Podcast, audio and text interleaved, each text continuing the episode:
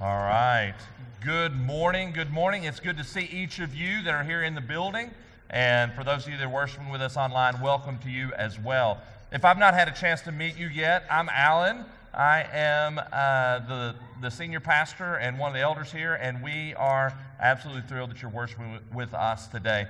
I would encourage you, just like Zach shared earlier, that if you are a guest, uh, or if you've never had a chance to kind of drop your name off for us so that we can be sending you information about the church, we'd love that opportunity to do so. There are some connection cards there in the chairs in front of you, and we don't say it every week, but basically there is an offering box on the wall on the way out this room that you can drop uh, your offering, you can drop the connection card, you can drop prayer, uh, prayer requests and things like that. Uh, we are in an ongoing series throughout this entire calendar year where we're walking through the New Testament together as a church family. We, have called it Foundations New Testament. And we last week started a new, uh, a new series uh, specifically on the Gospel of Mark, and we have called it Servant King because we see throughout the gospel account or the gospel telling of Mark that Jesus is identified not only as the king, because he is, but also that he is a servant. And we're finding out that as followers of Jesus that we're called to serve others and that we're to serve others for the sake of the king or for the sake of the kingdom. And so this morning you may have noticed on the back of your worship guide if you picked one up on your way in there's some uh, a place to take notes on the back side and you may have seen that the sermon title is who is the greatest. So we're going to try to answer that question this morning. I know what some of y'all are thinking. Alan, we've already got one down. We know who the greatest football team of all time is, and that's the Dallas Cowboys. But we're going to move beyond football, and we're going to actually talk for just a split second about boxing. Because if you are a boxing fan or keep up with boxing at all, you know that someone has already laid claim on the title of the greatest. Have you seen this quote from one by the name of Muhammad Ali. He said, I am the greatest. I said that even before I knew I was. You could say that Muhammad Ali had a little bit of confidence uh, about him, and maybe even you could say a little bit of arrogance about him. The interesting thing is, we could look at that quote and say, oh my goodness, I can't believe that he would say something like that. But the reality is, did you know that the disciples of Jesus, the very dudes that were hanging out with Jesus in close proximity, had conversations very much like Muhammad Ali? If you don't believe me, you can turn in your Bible to the Gospel of Mark. It's there in the New Testament, Matthew, and then Mark is the second book in the New Testament. If you don't have a Bible with you and you need a Bible either to use now or to take home with you, we've got some Bibles out in the entryways, and you're more than welcome to grab one and use those. But in the Gospel of Mark, we see that the conversation takes place where they are trying to decide who is the greatest of all the disciples. So turn with me to Mark chapter 9. And as you do that, the reality is this in the four gospel accounts of Jesus' life Matthew, Mark, Luke, and John the first three all list conversations very much like this. The disciples were routinely discussing, debating, arguing about who among them was the greatest. So let's look at Mark's account. Mark chapter 9, verses 33 and 34. It says, And they came to Capernaum, which is a city uh, there in, Jeru- sorry, in Jerusalem, in Israel. It says, And when he was, talking about Jesus, was in the house, he asked them, What were you discussing on the way? But they, the disciples, kept silent, for on the way they had argued with one another about who was the greatest. To kind of help us get the feel of of the geography, I wanted to put the map on the screen. And I, I realize the map is going to be a little bit smaller print, but at the top, you'll see Galilee. At the very top, I want you to see a city by the name of Caesarea Philippi. And, and by the way, Aaron, let's leave this uh, up for, for a bit. Um, and I'll talk about Caesarea Philippi in a moment. At the top of the Sea of Galilee, you'll see a city by the name of Capernaum, which I've already mentioned. And then on the right hand side, or the east side, you'll see the region known as the Decapolis, uh, which is the 10 cities over there. Look at that. I got, I got laser pointers. Thanks, Will. All right. And so then Jerusalem is going to be down further south. uh, over there near the Dead Sea. There you go. So I want you to kind of see that. And let's leave that on the screen so you kind of see the, the geography as I walk through kind of the context, and then I'll bring us up to chapter 9. If you were here last week, we looked at one of the earlier chapters of, of, of Mark. And in fact, we looked at chapter 1, and we saw that Jesus began his ministry up there around Capernaum in the region of Galilee. And in fact, if you'll read Mark, you'll see chapters 1 through 7 is, almost entirely, exclusively in the area of, the Gal- of Galilee and then Capernaum. Capernaum was kind of his hub, his city that he used as his headquarters. And then he had some ministry in outer lying areas as well. And then when we transition to chapters 8 through 10, we see Jesus heading south from Galilee down into Jerusalem, where he will end up being crucified. And so, actually, chapters 8 through 10 is, is really kind of like three years into his ministry because we're now headed to his, his death, burial, and his resurrection. And also in chapters 8 through 10, he, he, he shares with them a lot about what discipleship is and what discipleship looks like.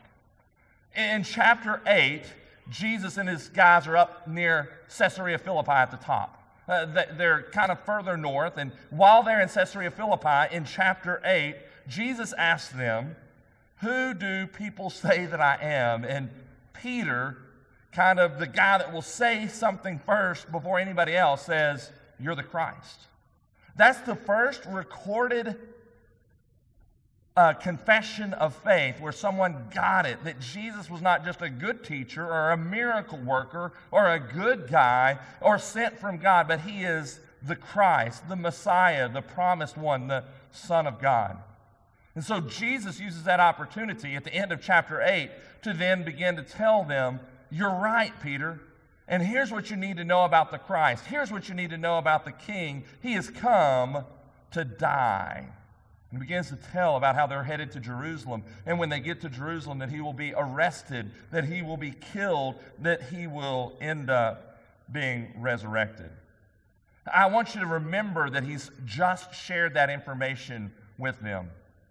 And then they head down to, if you'll see uh, Nazareth, I don't know where Nazareth is. Let me see. I know, there it is. It's in that kind of bluish section uh, further south. Uh, around Nazareth is a place called Mount Tabor. And Mount Tabor is where the Mount of Transfiguration takes place. And Jesus, in chapter 9, we see that Jesus goes up on a mountain. He takes Peter and James and John, and while they are there, Jesus is transfigured and he is seen in all of his glory. And the disciples see him for who he is. And the disciples also see these prophets of old, Elijah and Moses, and they are all there. And then they hear a voice from heaven, and God says, This is my son, and I'm pleased with him. This is all important for you to see because they are coming off the hills of G- Peter understanding who Jesus is, Jesus teaching them that he is going to be killed and resurrected then seeing him in all of his glory, and then look at chapter 9, the section right before I read, in verses 30 through 32. Jesus once again tells them that he's come to die.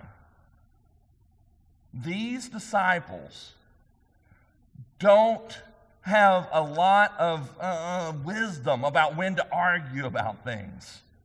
Things are getting serious. They're seeing Jesus for who he is. And even though Jesus is displaying himself for who he is, they are caught up in who they are and who they are jockeying to beat out of position and who wants to be the greatest. This was hardly a time for an argument, much less a debate about something so trivial and unnecessary as who is the greatest. All right, so let's pick up the story. We're going to look specifically at the text I chose for today, verses 33 and following, and they're now back to Capernaum. They're headed south, headed towards Jerusalem, and it says that they end up in Capernaum.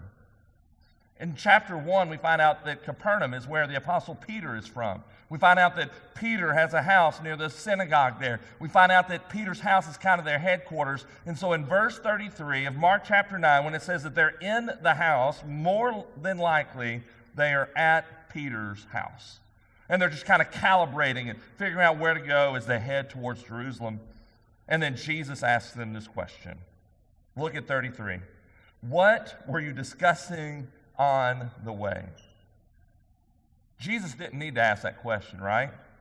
Jesus knew the answer. Jesus knew what they were discussing. These disciples don't answer him. It says in verse 34, they kept silent. It's an uh oh moment for the disciples. They're like, Peter, why'd you have to talk so loud? You know we weren't supposed to be talking loud, but you got to be bold in all of this. And why did you let Jesus hear, you, hear us? The reality is, Jesus didn't have to hear him. Jesus knew what was going on. They also are silent because they are embarrassed. They are they're like, oh, maybe that wasn't the best conversation to have, but but they still had that conversation. So they're surprised that Jesus found out. They're a bit embarrassed, and so they kept silent. Because at this time, when Jesus is trying to get them to focus on who he is as the servant king, on who he is as the Messiah, on who he is as the Christ, on who he is as the one who would come and die and be buried and resurrect for their lives, they are discussing who they are and how they are the greatest. They're standing in the presence of the sovereign Son of God, and they're debating which one of them is the most important. The irony of it all. I know what you're thinking idiots. But how often do we go through life puffing ourselves up, trying to make ourselves great, trying to make other people small so that we can look better? How often do we go through life acting as if God, the sovereign being, the creator of all things, the master and the king, and we tell him we want to do things our way? All too often, we're very much like those disciples. So this morning, I want us to unpack how Jesus responds to them and how he responds to you and I. Jesus is going to answer the question Jesus is going to answer the question that they are asking, and that question is Who is the greatest? So let's look at what happens. We'll pick up the story in verse 35. I'll read verses 35 and 30, through 37. The answer is in verse 35, and then 36 and 37 is an illustration that kind of demonstrates what he's saying in verse 35. It says, And Jesus sat down and he called the twelve, that's the disciples, and here's what he said to them If anyone would be first, he must be last of all and servant of all. And he took a child and he put him in the midst of them, and taking him in his arms, he said to them, Whoever receives one such child in my name receives me, and whoever receives me receives not me, but him who sent me. Parents, as you raise your kids, aren't you trying to capitalize on teachable moments where maybe something doesn't go exactly like it should? I know what you're thinking. My kids are perfect. I never have issues. No, the reality is we all have kids that need to be corrected quite often. And in those moments, we can either yell at them, scream at them, get mad at them, uh, dismiss them, avoid them, let them get by with it, or we can take advantage of a teachable moment. Here's Jesus with his disciples while they're discussing something that really they shouldn't be arguing about. And Jesus is trying to redirect them. So, what does Jesus do? He uses this as a teachable moment. Verse 35, it says that he sat down. You're like, I know why he sat down. Dude, they're walking everywhere. Did you not look at the map? They're going everywhere. They're going from here to there. Jesus is just plumb worn out. He's disgusted by his disciples. And he goes, I'm going to sit in the lazy boy and tell you how it goes. No, the reality is this Jesus sat down because he had the authority of a teacher. He was their rabbi. And the way that the rabbis would teach is they would sit and teach. So the idea that Jesus took the time, and Mark mentions that he sits down, means that he is about to share with them something they needed to hear that he had the authority to share as not just a rabbi, but the rabbi. Not just as a great teacher, but the great teacher. Not just as a man of God, but the Son of God. And here's what he says. And I want us to let this resonate with us. It's a short little sentence but it packs a punch. If anyone would be first, if anyone would be great, if anyone would have significance in this life, here's what he must do. He or she must be last of all and servant of all. So you'll see on your notes, the very first point is an overarching point for the whole morning. The answer to the question is who is the greatest? The greatest is a faithful disciple. It says that true greatness, on your notes, true greatness is found in being a disciple. Did you notice that Jesus didn't reprimand them? He didn't say, Y'all are a bunch of idiots. Why are you asking about who's the greatest? Greatest doesn't really matter. No, Jesus takes the moment to not just reprimand them for using the word greatest. Instead, he redefines what greatest means. What does the world say that the greatest means? The greatest means the most successful. The greatest means the one who wins. The greatest means the one who conquers. The greatest is the one with the strongest opinion. The greatest is the one with the loudest voice. The greatest is the one who really tells it like it is. There's all kinds of definitions of the greatest in the world, but Jesus says those definitions are not the correct definitions. If you want to be first, here's the two things you have to do you have to be last of all and servant of all. This morning, do you want your life to have significance? Do you want your life to be great? Then I encourage you to simply be a disciple. Here at our church, we talk about this all the time be a disciple, make disciples, be the church to the glory of God when we use the phrase be a disciple, we're not simply meaning get your head knowledge filled up with who Jesus is and know all of the biblical facts. Those things can be helpful, but that's not what the definition of a disciple is. A disciple is one who genuinely, truly follows Jesus. So, Jesus, who is king, came as a servant. And if we want to be great not like him because he is so high that we won't ever achieve that. But if we want to be great in the kingdom or useful for the kingdom, then if we want to have a significant life, then we need to reflect who he is and model who he is. In other words, we need to be a genuine disciple. And as we are a genuine disciple, therein we find true greatness. You see, greatness is not about position. Greatness is not about power. Rather, greatness is about humility and service. He who wants to be first must be last of all humility. He who wants to be first must serve all. We need to be a servant. You see, greatness in the kingdom is about adopting Jesus' values and his perspective. So, being a disciple is not just simply about what you believe. Rather, being a disciple is also about how you live out what you say you believe. Perhaps you've read the New Testament book by the name of James, and James says that we need to not just be hearers only, but we're to be doers of the word.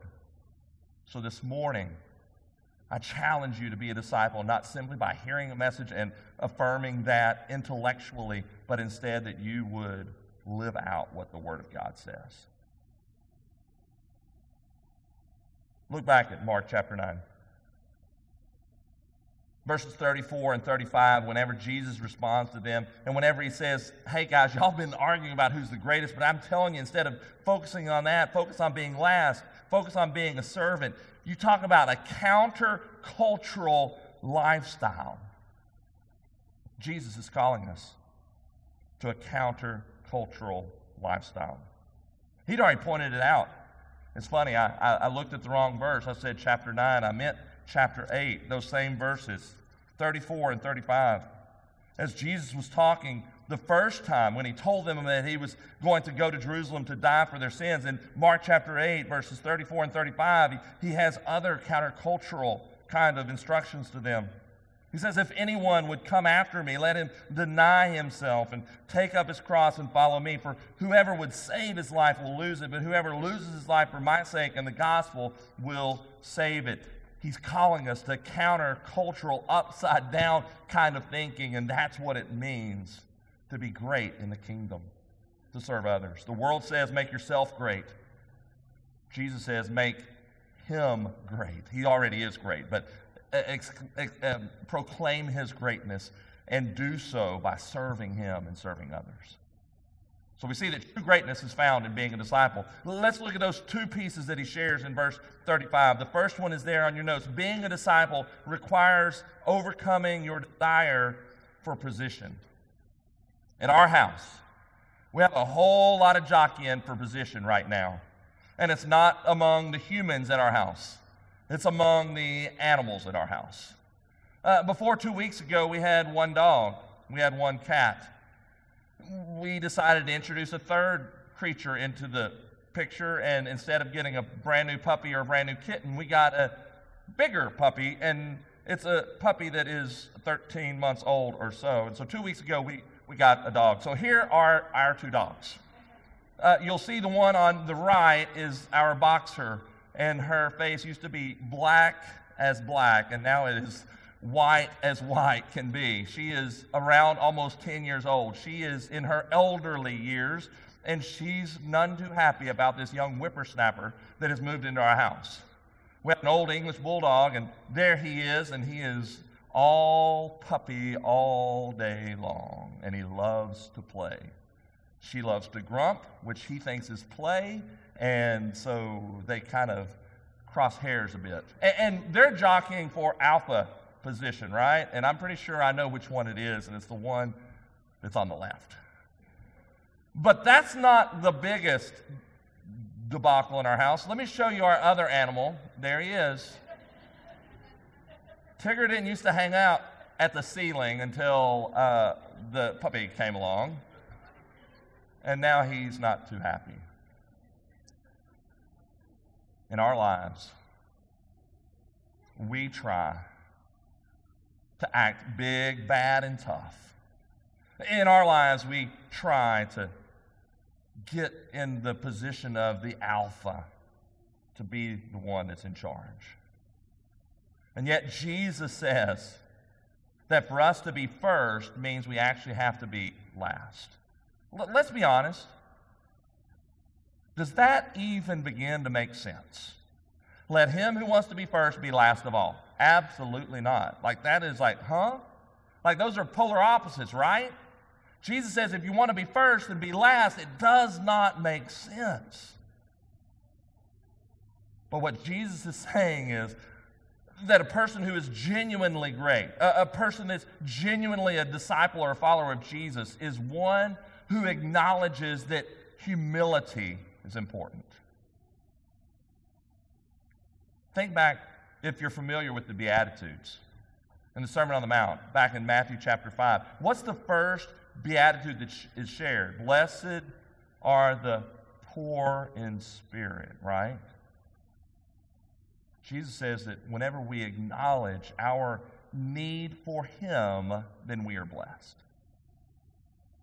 So that's part, that's the biggest part of acknowledging that we need to be last is humility before a holy God. This humility needs to move beyond humility before a holy God and humility when dealing with other people in our lives realizing that the world does not revolve around us. All too often, we are self centered, self focused. Jesus says, let's flip the script.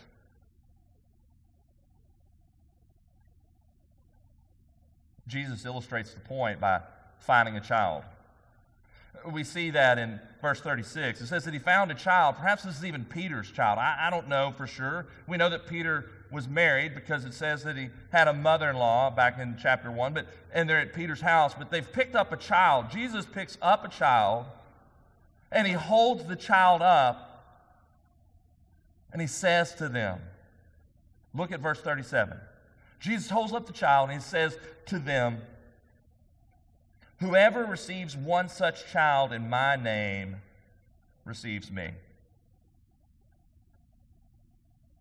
What he did was almost unheard of. He elevated this child. You see, back then in that culture, a child was seen as unimportant. A child was seen as less than. A child was seen as kind of being in the way at times.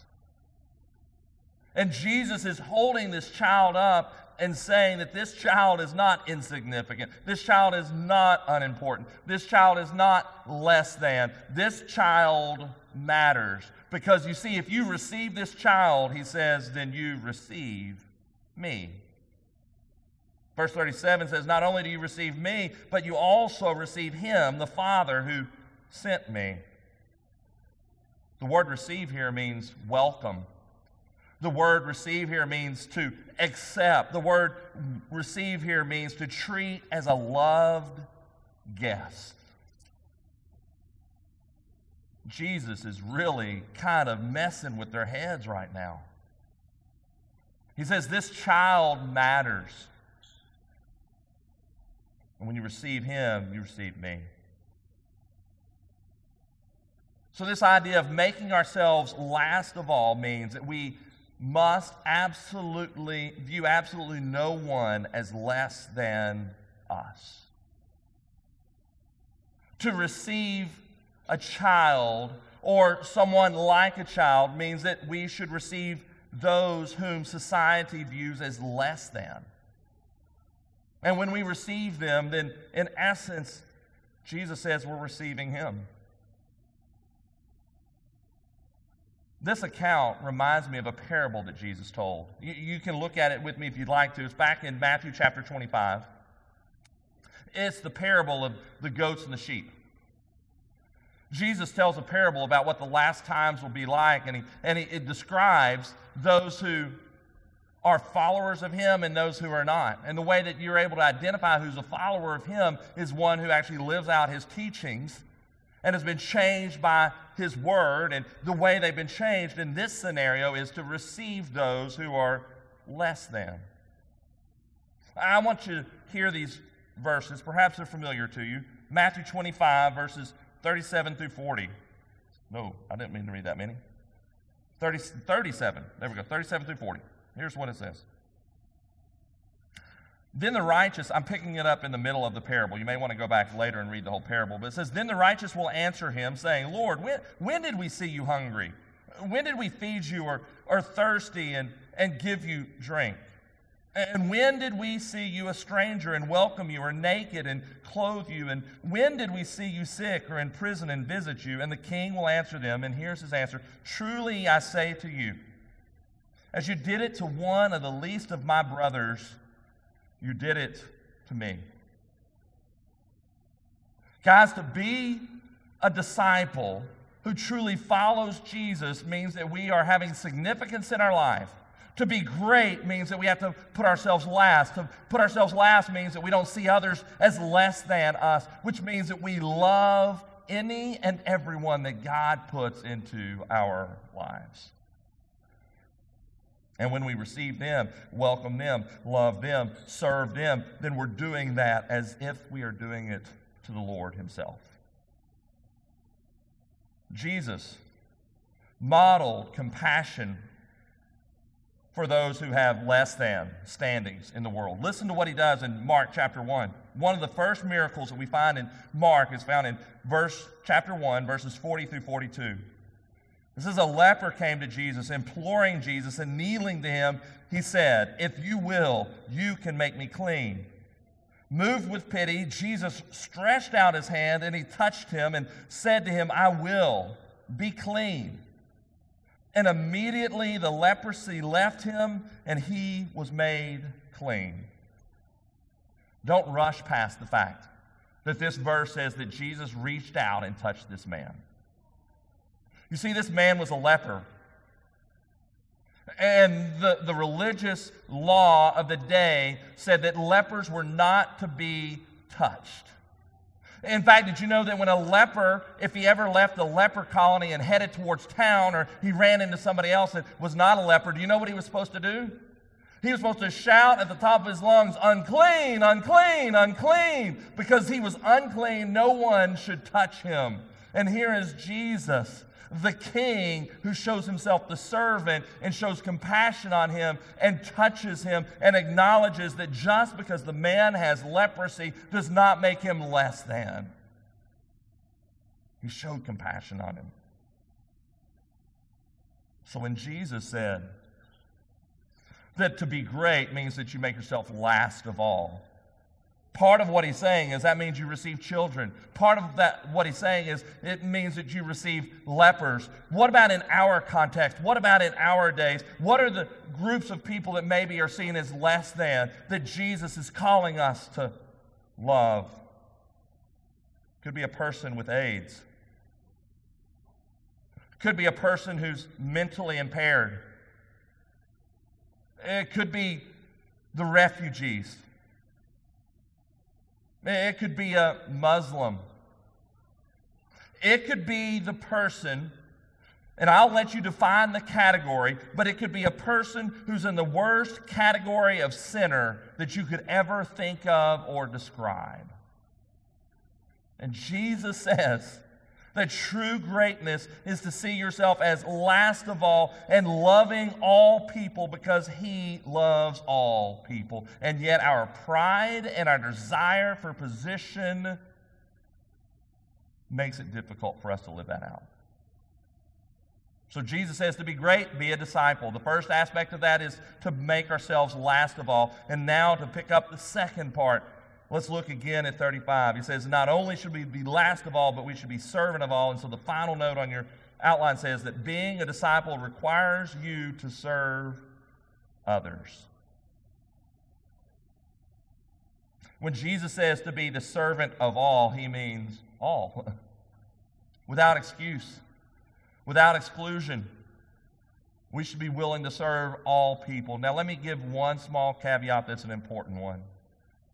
I acknowledge that in your life you may have been impacted by someone, maybe even abused by someone. Maybe a crime was committed against you, and therefore it might be a little difficult for you to come in and serve that person. I'm, I'm not saying that we should make ourselves a doormat for people to trample over.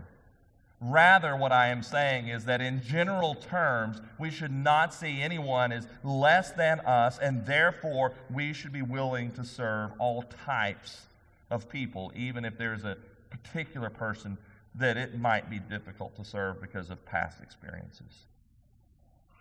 Instead of aspiring to greatness, we should aspire to be a servant.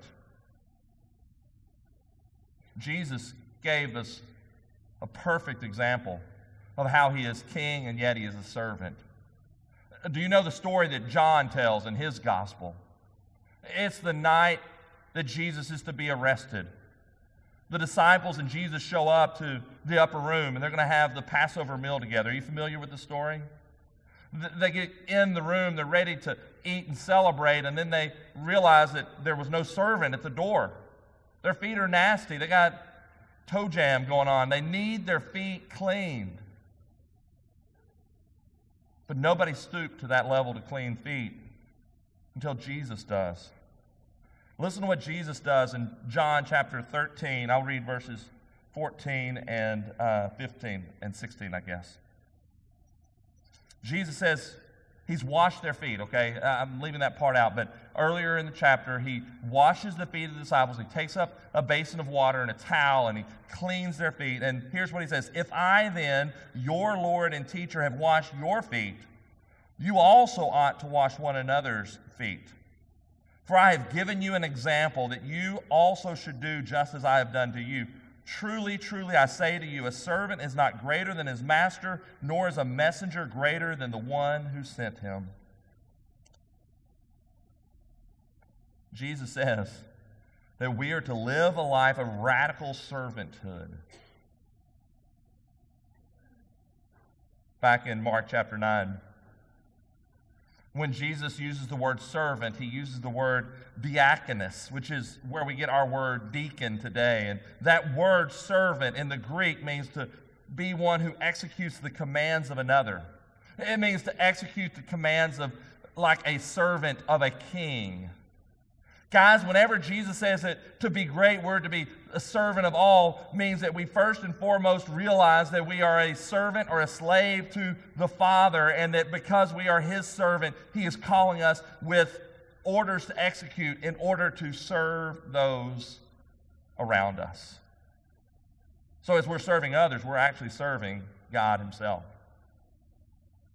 It's as we serve others that the identity of Jesus becomes more and more a part of who we are, and we reflect who He is. So, the path to greatness in the kingdom demands that we live a life of servanthood. But in order for us to live a life of servanthood, we have to transition our attitude. Our attitude is, I deserve to be served. Our attitude is, it's been a long day at the office, so let me go home, prop up my feet, turn on the television, and have others come to my beck and call.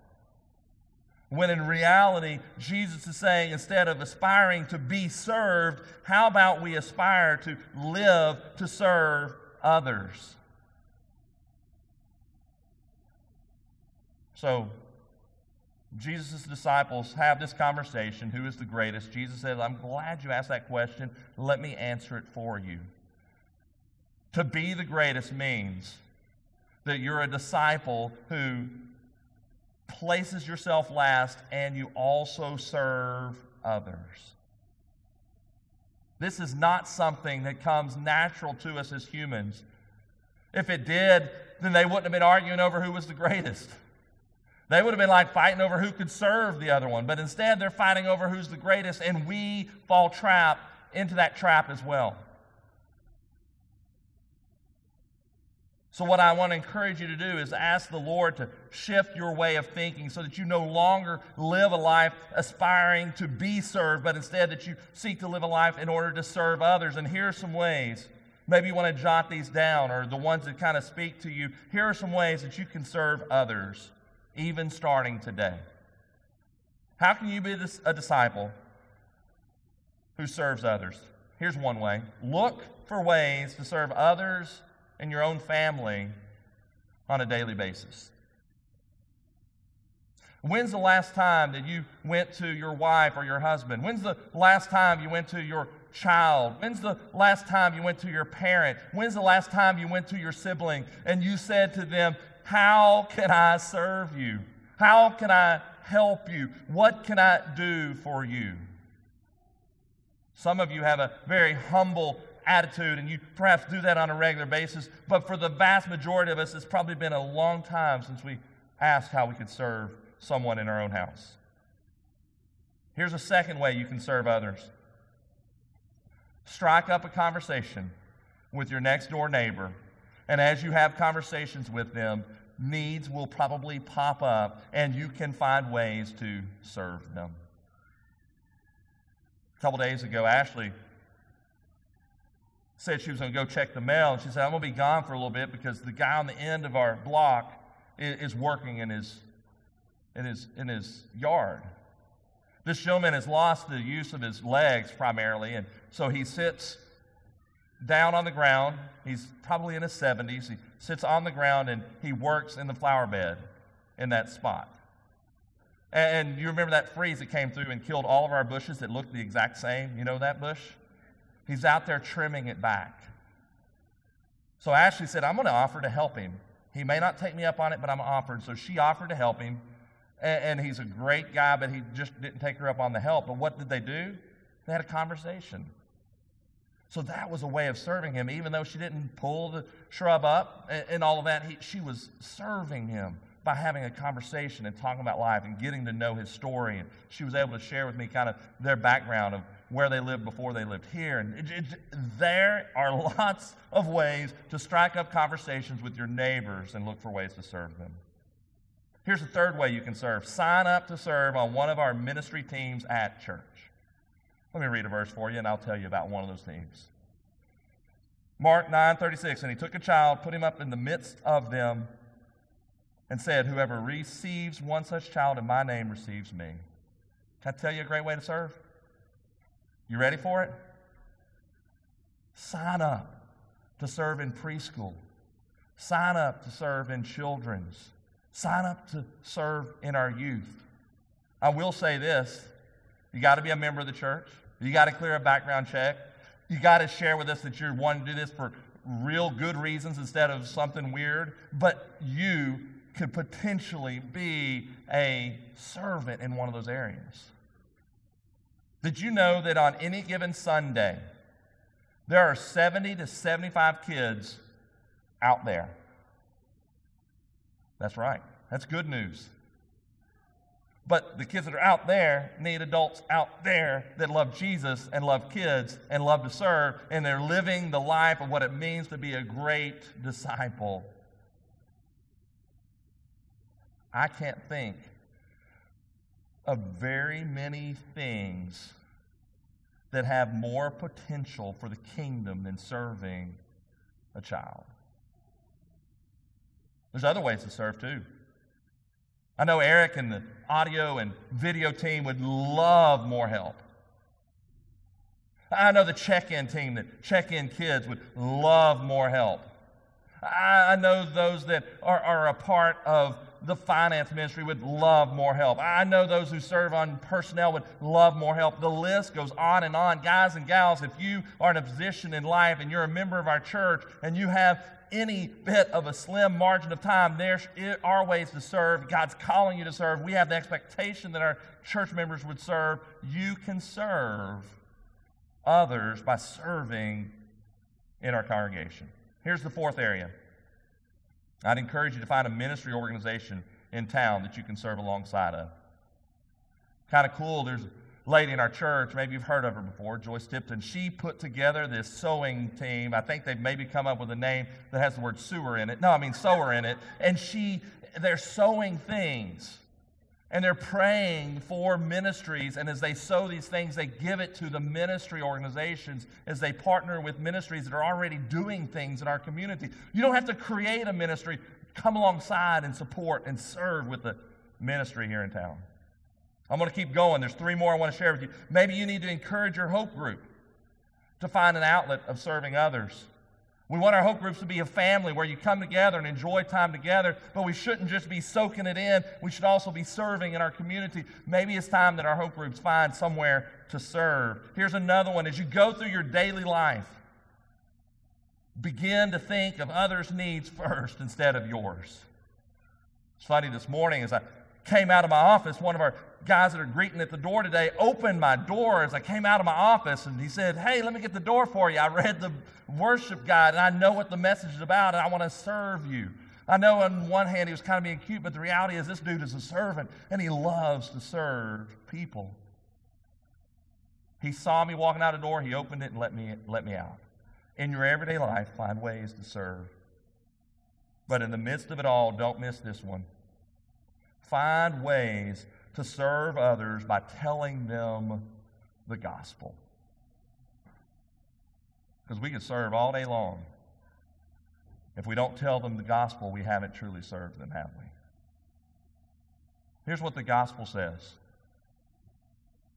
the gospel says this that 100% of us that have ever lived nor or ever will live that all of us are sinners all of us have placed ourselves on a kingly throne instead of the one true king.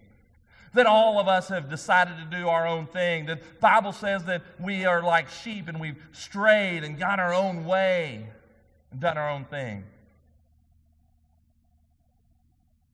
God says that because of our sin, that death is the punishment.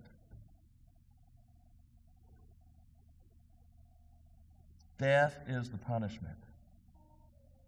which means ultimately not just physical death, but an eternity separated from God.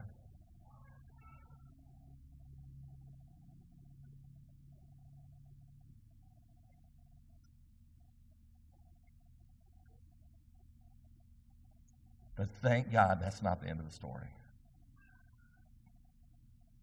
You see, our sin deserves death, deserves our death. And not only does it deserve our death, it will bring our death unless we turn to God in repentance of our sins. I don't care how many times you've been to church. I don't care how many times you've written a, church, uh, a check to the church. I, I don't care how many prayers you've prayed. I don't care how many doors you've opened. I don't care how many Sunday school classes you've taught. If you've never trusted in Jesus for your salvation, then the scripture says that you are headed to an eternity without Jesus.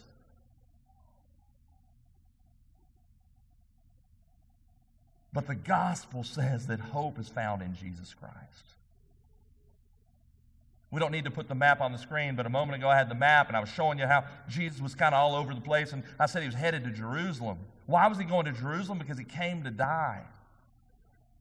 Why did he come to die? Because death is required for the punishment of sin, and that death is either going to be mine or it's going to be his. Jesus has paid that price. But unless I trust in him for salvation, that payment that he paid has no effect on my life whatsoever.